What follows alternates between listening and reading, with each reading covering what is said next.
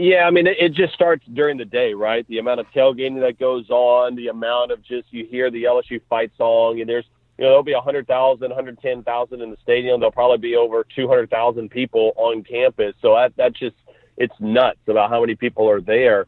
But really, when it comes down to it, is when you walk into that stadium, it, it just you hear the band come out, you hear a hundred thousand, it goes crazy. You can you may or may not be able to smell a little bit of Crown Royal in the air, um, and, and it just between that and the tailgate, man, it's unlike anything. And even if you aren't a college or an SEC fan or a, a LSU fan, a bucket list item is like you know going to a big time World Cup match or going to Game Seven of a NHL Stanley Cup Finals.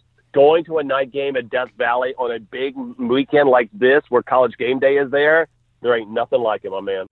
Thanks for listening to this segment of the Three Dog Thursday podcast. Reminder hear the full show through Red Circle Podcasting. Also, subscribe to the show on iTunes, Spotify, Google Podcasts, and Stitcher. And thank you for finding us for Three Dog Thursday.